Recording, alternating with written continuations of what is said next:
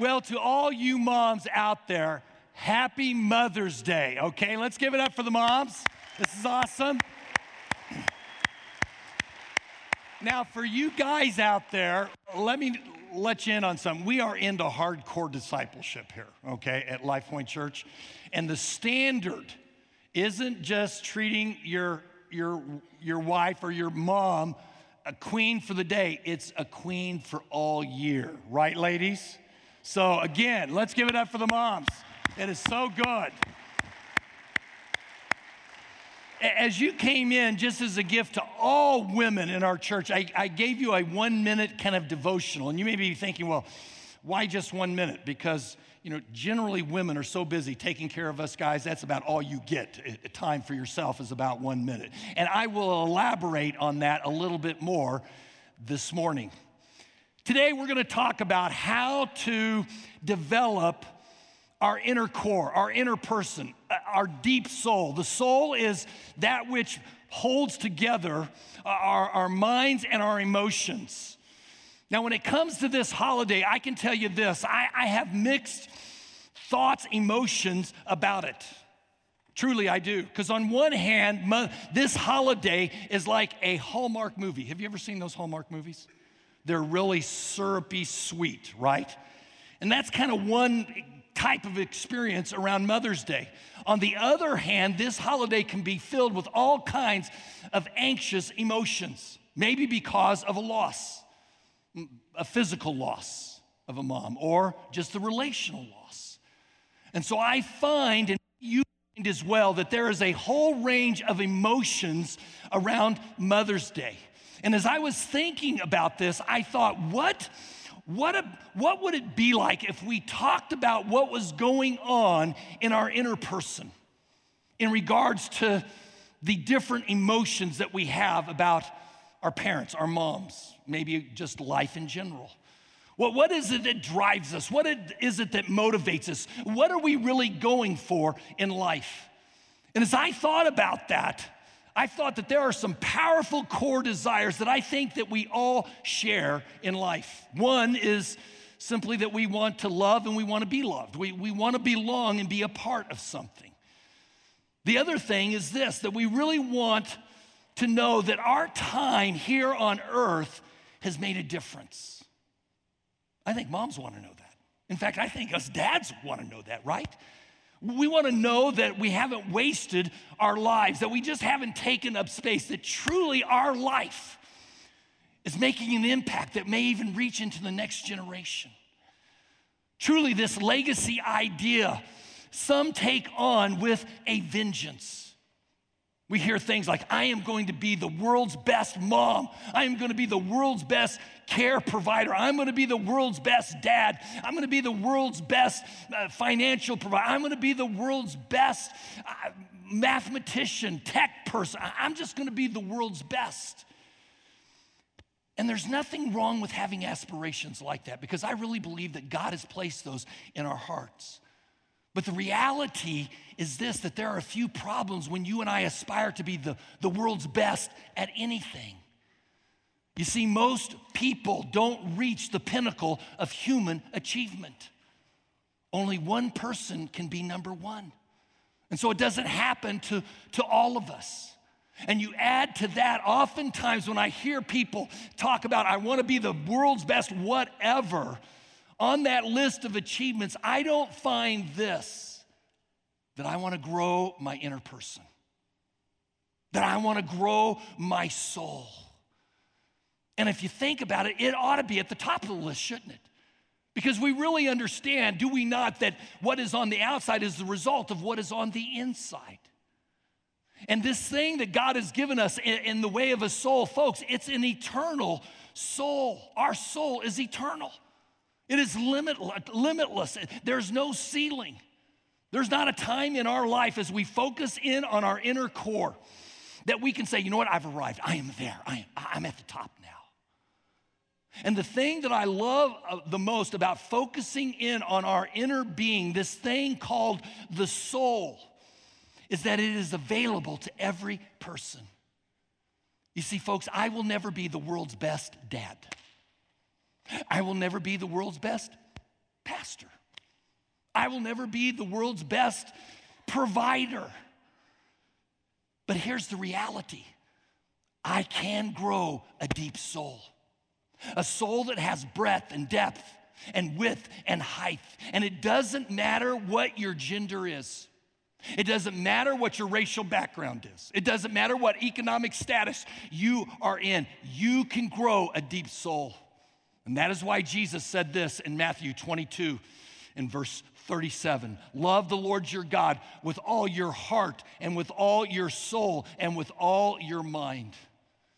Jesus takes this desire to pursue greatness, eh, this greatness that many of us take on with a vengeance. And he says this if you want to be great, focus in on the inner person.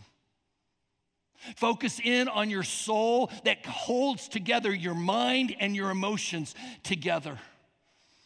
Love the Lord your God with all your heart, soul, mind, and strength. And every single one of us can do that.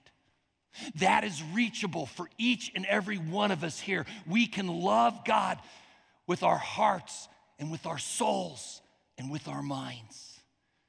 And maybe as we do that, the greatest thing that might result is that we will leave a legacy to the next generation.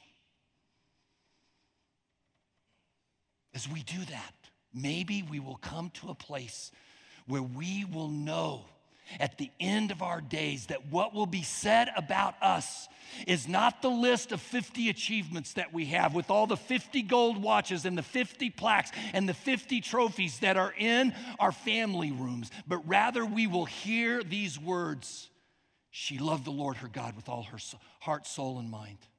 He loved the Lord, his God, with all his heart, soul, and mind. They loved God with the very fabric of their being.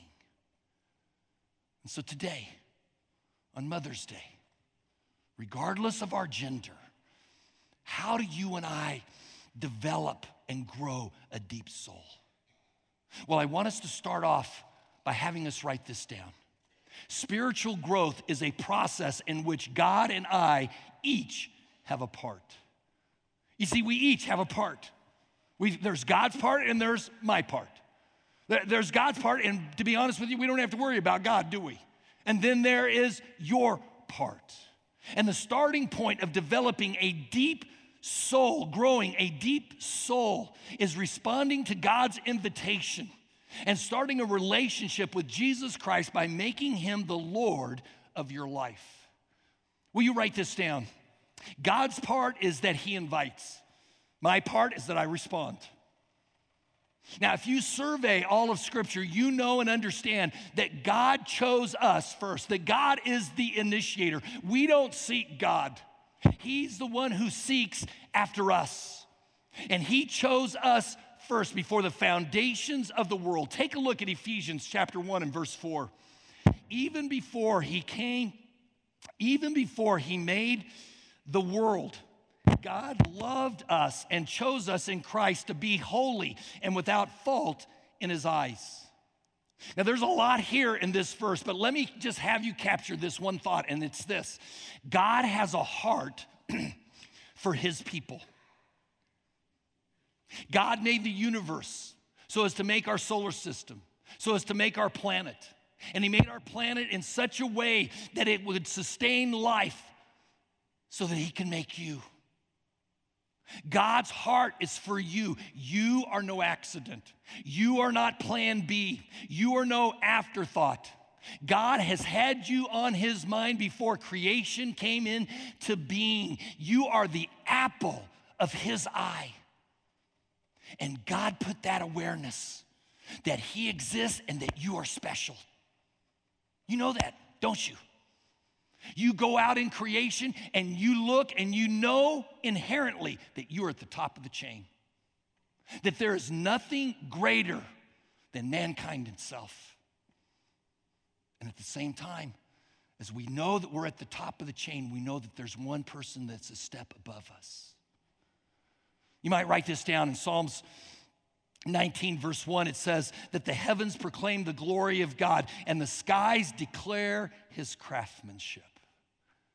You see, as we look at creation, we don't stumble on necessarily, oh, there's this God out there. No, God has prepped it.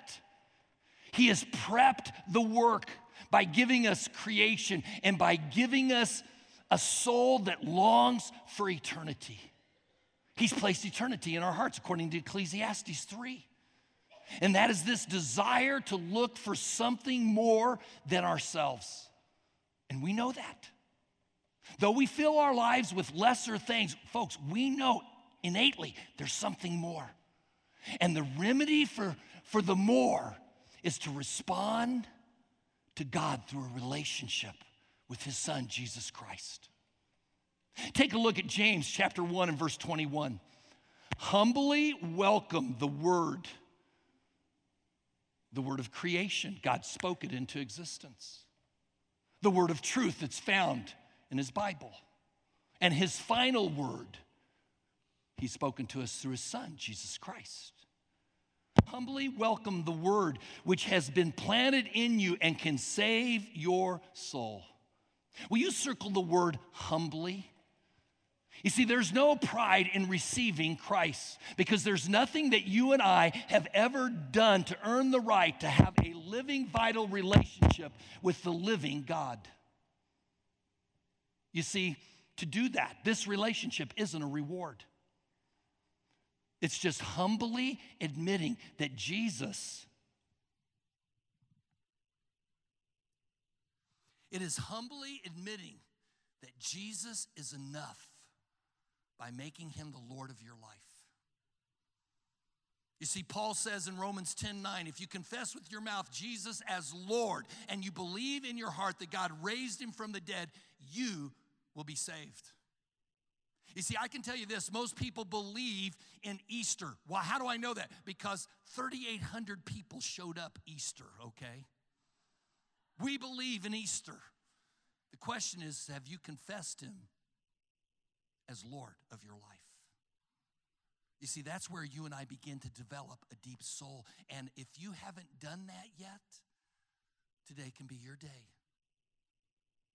Now, once you respond to, to God and His invitation, and let's say we're having a conversation at McDonald's and we're knee to knee and face to face. The, the second thing that I would say and bring up to you is this Will you write this down? God's part is that He is found, and my part is that I seek Him, that I continuously seek Him. And if I do, He'll be found. That word seek means to pursue, after, to inquire, to ask questions, to look for, to go after. Now, I don't know about you, but I can uh, definitely speak for myself. I've walked with Jesus for over 40 years now. And I would say this that if you've walked with Jesus over a long period of times, sometimes we get into a slump with him, don't we? Sometimes that relationship becomes ho hum, and, and, as a result, we begin to subtly drift away. I've been there. I'm sure you have been too. And so, what we need to do is we need to constantly and consistently choose to seek Him. One of the verses that I love out of Psalms is where David says this My heart says of you, seek His face. Your face, Lord, I will seek. You see, we're all seeking something, aren't we? Consciously or unconsciously. The question is, what are we seeking after?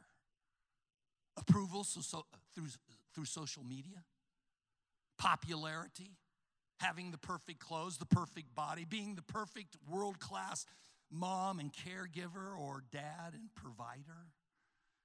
You see, what is it that you and I are seeking after that may be keeping us from seeking after Jesus?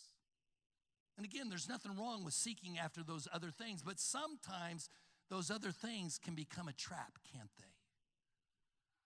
Now, I'm going to be really honest with you. This is where a whole lot of people begin to start checking out because they begin to require, they begin to understand that what's required to truly seek after God is that it's going to take some time, some talent, and some treasures. But in the pursuit, it's in the pursuit, though, that you get the fruit. And that fruit, you know what it is? It's Him. When I was a young Christian, I used to think there was this verse in Psalms 37, verse 4 where it said, Delight yourself in the Lord, and He will give you the desires of your heart. And I thought, okay, God, I love you. I want a new car, and I want new clothes, and I need a new girlfriend, and I need a new body. And I, I, I just thought, man, that's what I want. I've been reading through the Bible. I'm going through the whole Bible the second time this year, just reading it. And just this past week, I read Psalms 37 4, and I reflected on it. You see, what God taught me way back then was that, hey, if I delight myself in the Lord, what I get is what I delight in, and that's Him.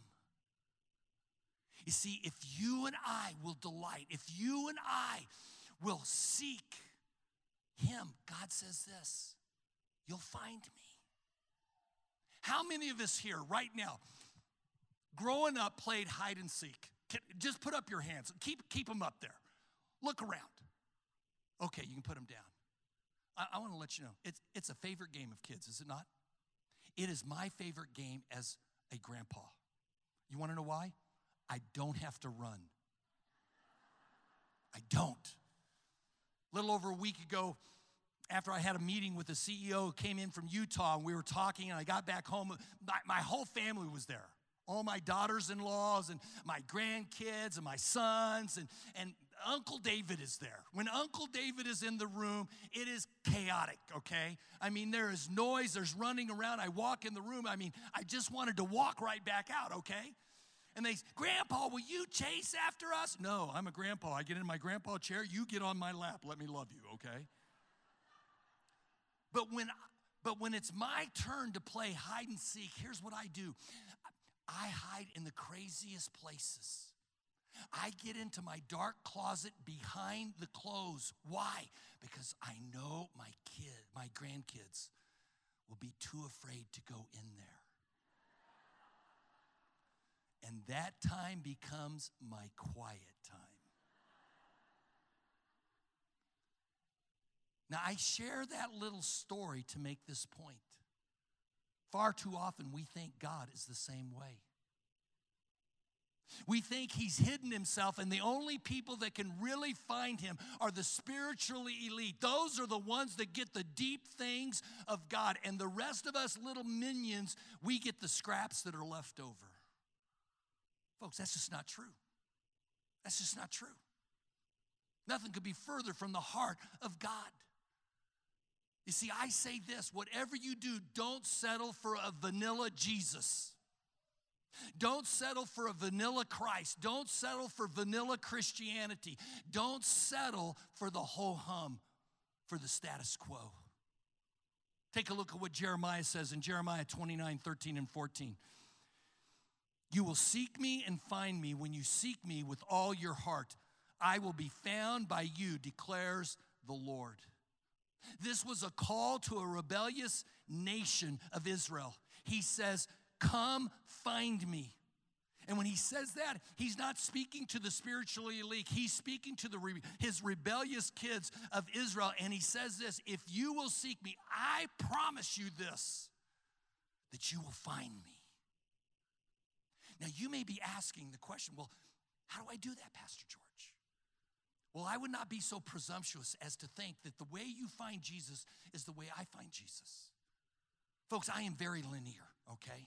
I am very linear. If you've been here long enough, you know one, two, three, four points. I mean, very linear, okay? When I wake up in the morning before I, my feet hit the bed, my first thought is, okay, God, you've given me another day of life. I cannot wait to attack. When my feet hit the ground, they take me to the potty, and I potty. I then wash my hands. I then go into the kitchen and I make a pot of coffee because I don't believe in God until I've had at least one cup.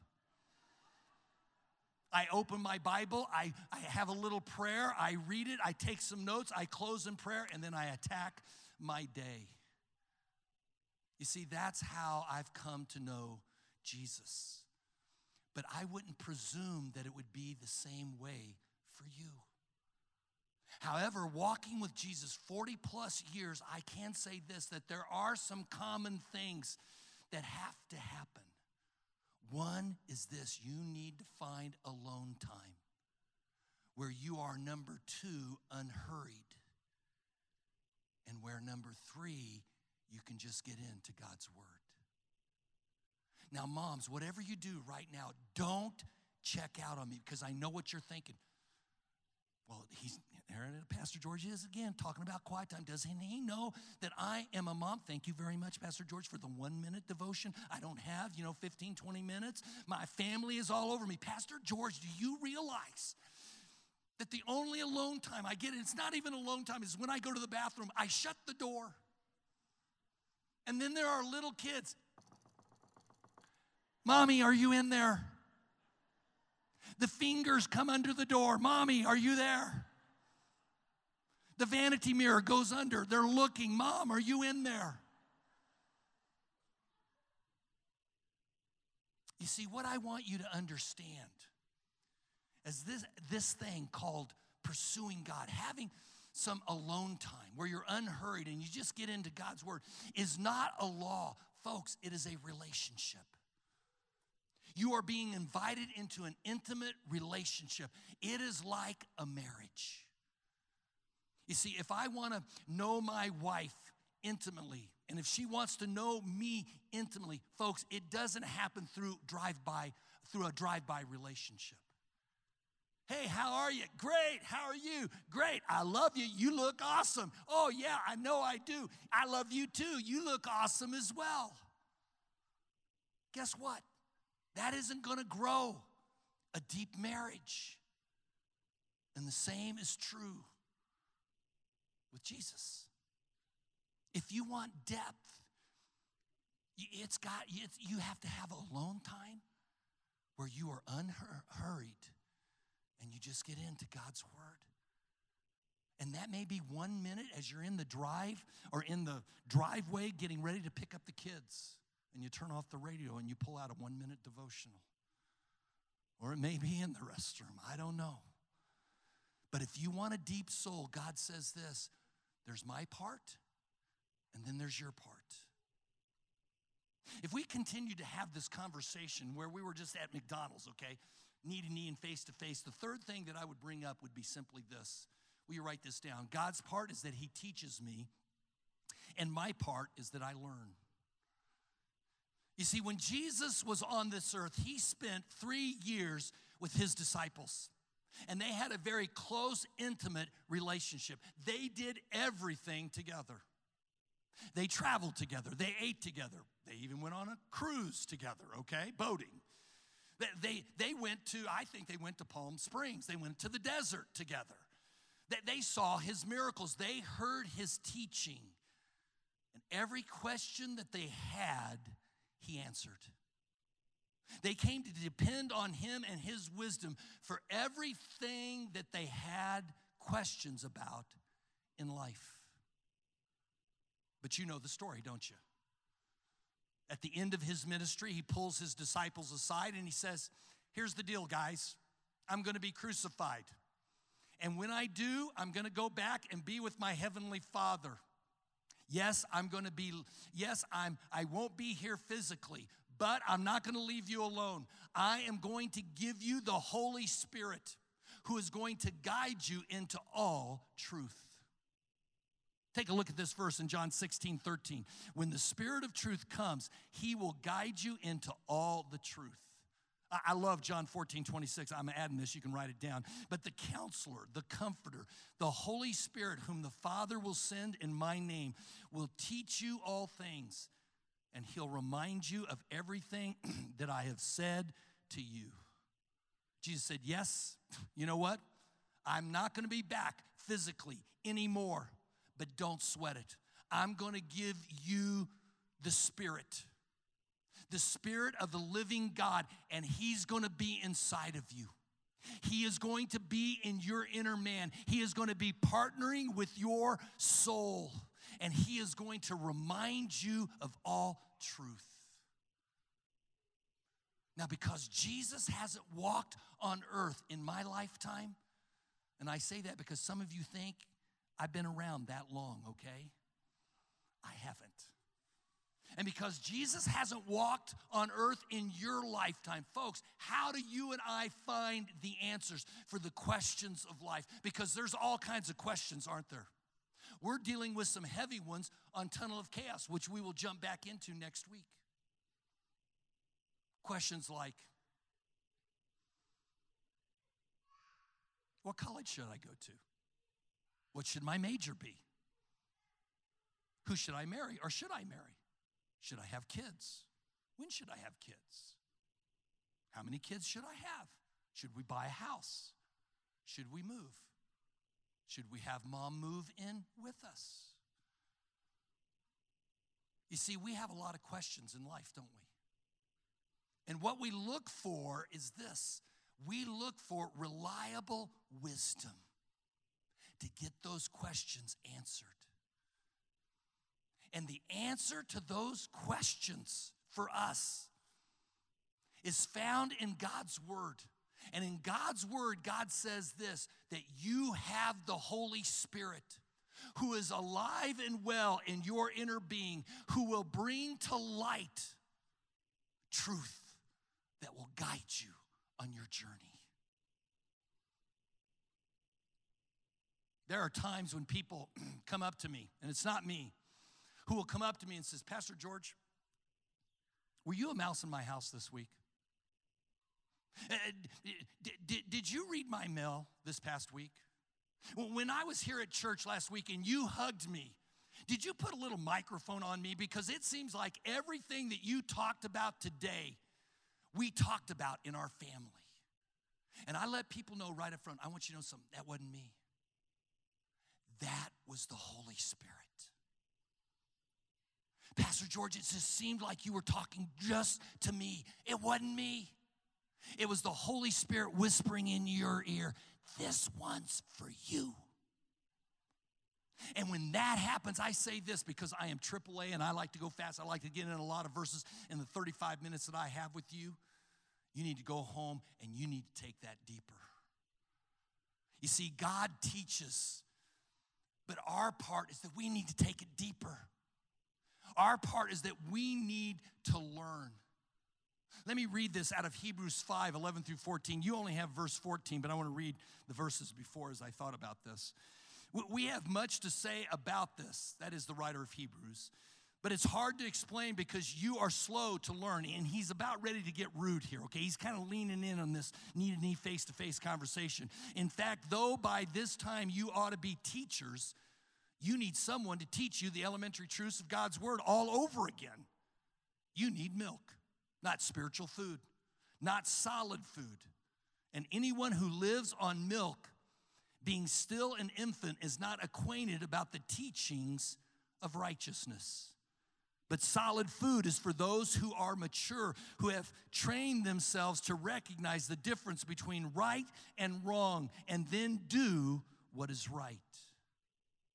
In essence, the writer of Hebrews is saying, hey, listen up. Do you want to know how to get from babyhood to adulthood?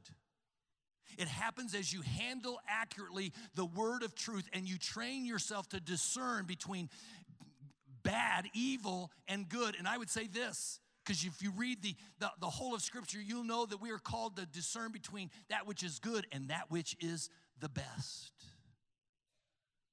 Folks, when I read that, that gives me hope because every single one of us can learn the truths of God, that they are not just for the elite, for the, the spiritual kind, like a pastor.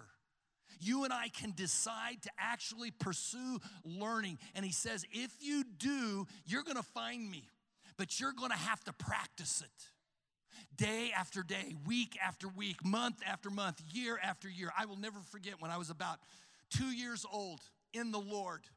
I saw this other person, and I don't know how old, they were definitely older than I was. They weren't a pastor or anything, but I could see maturity in their life. And I came up to him and I says, How is it that you know so much about the Bible? And I just see that you're walking the walk and talking the talk. And he says, Let me tell you what I did. He says, I started out by just memorizing one verse a week and then adding a topic to that and then coming up with applications and how I could apply it that week. And over a year's time, I had 52 different topics and I knew how to apply them. That impacted my life. That helped me to be the preacher that I am today. That's why, if you've been around here, you know I'm personal and I am practical and I'm positive because God wants you and I to learn the truths of His, not just know them. And so, if I was in this conversation, knee to knee and face to face, the last thing that I would say would be simply this that, will you write this down? God's part is that He brings good out of evil, and my part is that He is that I endure. God's part in helping me grow a deep soul, the core of who I really am, is that He brings good out of evil, and my part is that I need to endure. One of my favorite promises is in Romans 8 28. And it's amazing to me as people are going through tunnels of chaos how they don't have promises that are anchors to their soul. But this promise out of Romans 8 is one that's oftentimes misunderstood and misapplied. Let me read this. It says, We are well aware that God's work with those who love Him, those who have been called in accordance with His purpose, and turns everything to their good. You see, knowing that verse when you are going through a tunnel of chaos doesn't automatically wipe out the pain. We'll learn that in the tunnel of chaos when we get into it. it doesn't automatically wipe out the t- pain and diminish all the negative emotions and the hurt that's going on. And yet, oftentimes, when people share that verse, that's what they imply. Hey, why don't you just get over it? Hey, you know, your emotions aren't that bad. Stop hurting, stop feeling. But, folks, that isn't what God's saying here. God's saying in this verse, I love you. You matter to me. And that thing that is hurting you right now, eventually I will I will turn that hurt into something good. And if you and I have that kind uh, of certainty around that verse, do you know what that produces in us? Endurance. It gives us ability to hold on, if I could put it this way in light of the series, so that we can walk through the tunnel of chaos. Take a look at Colossians 1, verse 11. We pray that you'll have the strength to stick it out over the long haul, not the grim strength of gritting your teeth, but the glory strength God gives. It is strength that endures the unendurable and spills over into joy, which is inward. Folks, I am convinced that if we had the time to bring up some moms here, we would hear stories about moms and how they endured the unendurable. The very thing that they thought that they would not be able to endure, they were able to endure. Not because they gritted their teeth and got through it, but because of the glorious strength of God.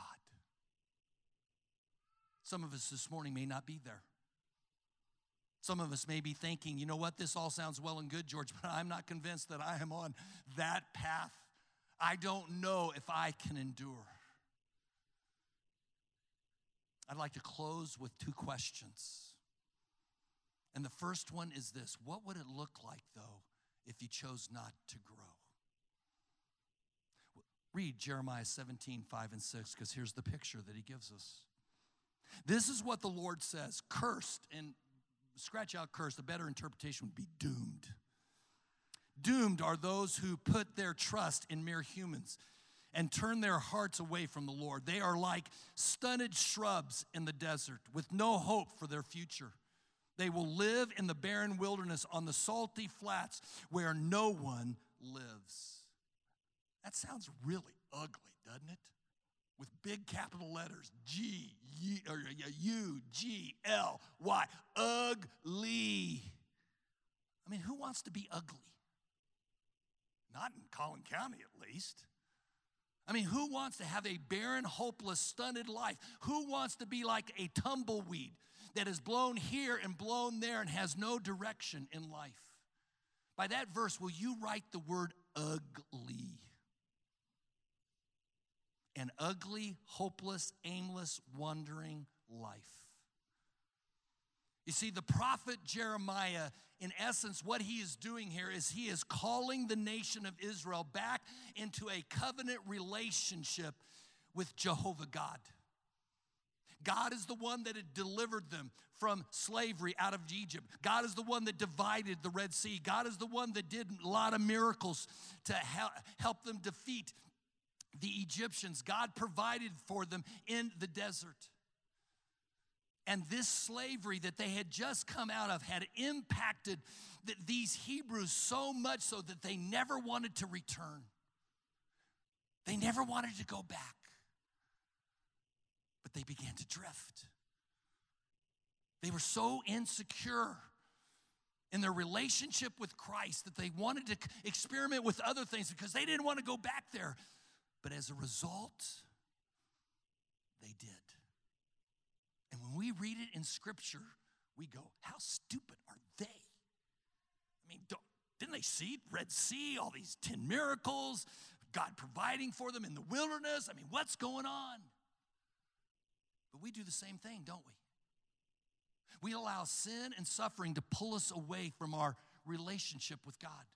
We allow sin and suffering to harden our hearts, and yet God waits. God chooses to wait and to call us back to Himself. I love you and I am for you. And this picture that He gives, that He has for us, is found in the next two verses in Jeremiah 17, 7 and 8. But blessed are those who trust in the Lord and have made the Lord their hope and confidence. They are like trees planted along a riverbank with roots that reach deep into the water. Such trees are not bothered by the heat or worried by long months of drought. Their leaves stay green and they go right on producing delicious fruit. Will you circle the word fruit? You see, this is the picture that God has of us. Will you write this down in that blank? Beautiful fruitfulness in every season of life. And what fruit is it? The fruit of the Spirit love, joy, peace, patience, kindness, gentleness, goodness, faithfulness, and self control. Our inner man, our inner person. You see, when I see qualities like that, you know what that gives me? It gives me hope. Let me show you some pictures of my family. And if I can have one here so I can make sure they're up there. To the upper left, yeah, or your, yeah, upper left, I was wondering, is my mom and my wife. In the lower right there, it's my wife and my three daughters in law. One's from India, one's from Mexico, and one's a Yankee, came from Texas. We have a multicultural family. And then we have my granddaughters, Layla and Isley. These are the women in my world.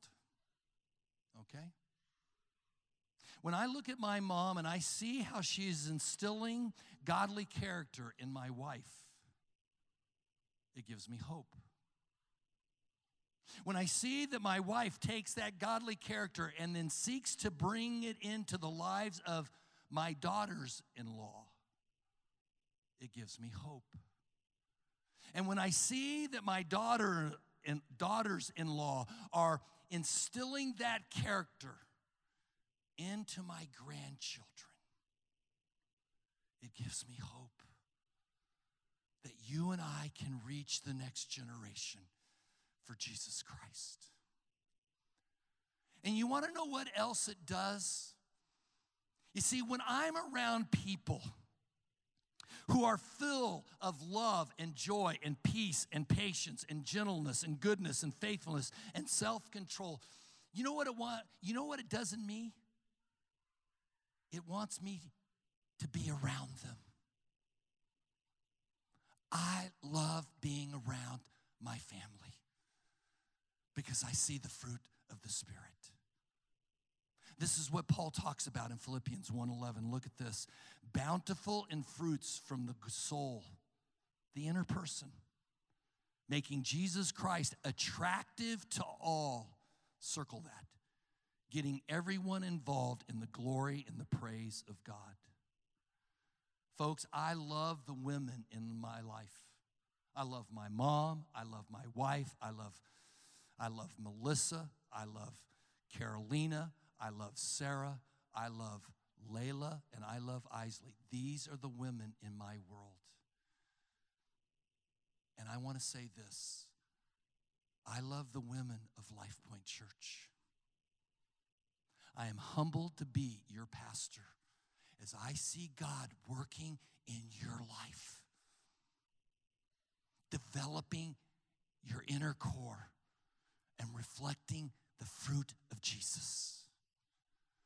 Let me just say this continue the good fight because God has promised what He starts, He will finish. Ladies, moms, I love you. Let's pray.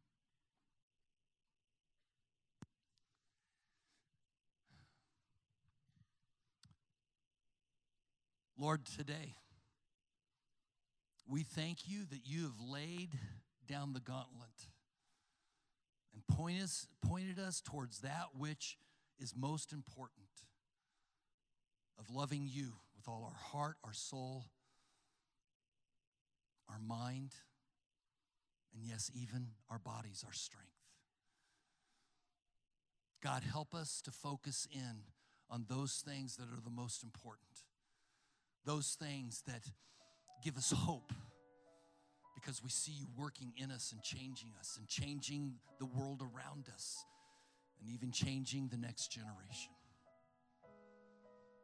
And God, may we bask in that community with our families and with our spiritual family. God, may we be a community that truly does seek after the most important things and just learn how to love on one another.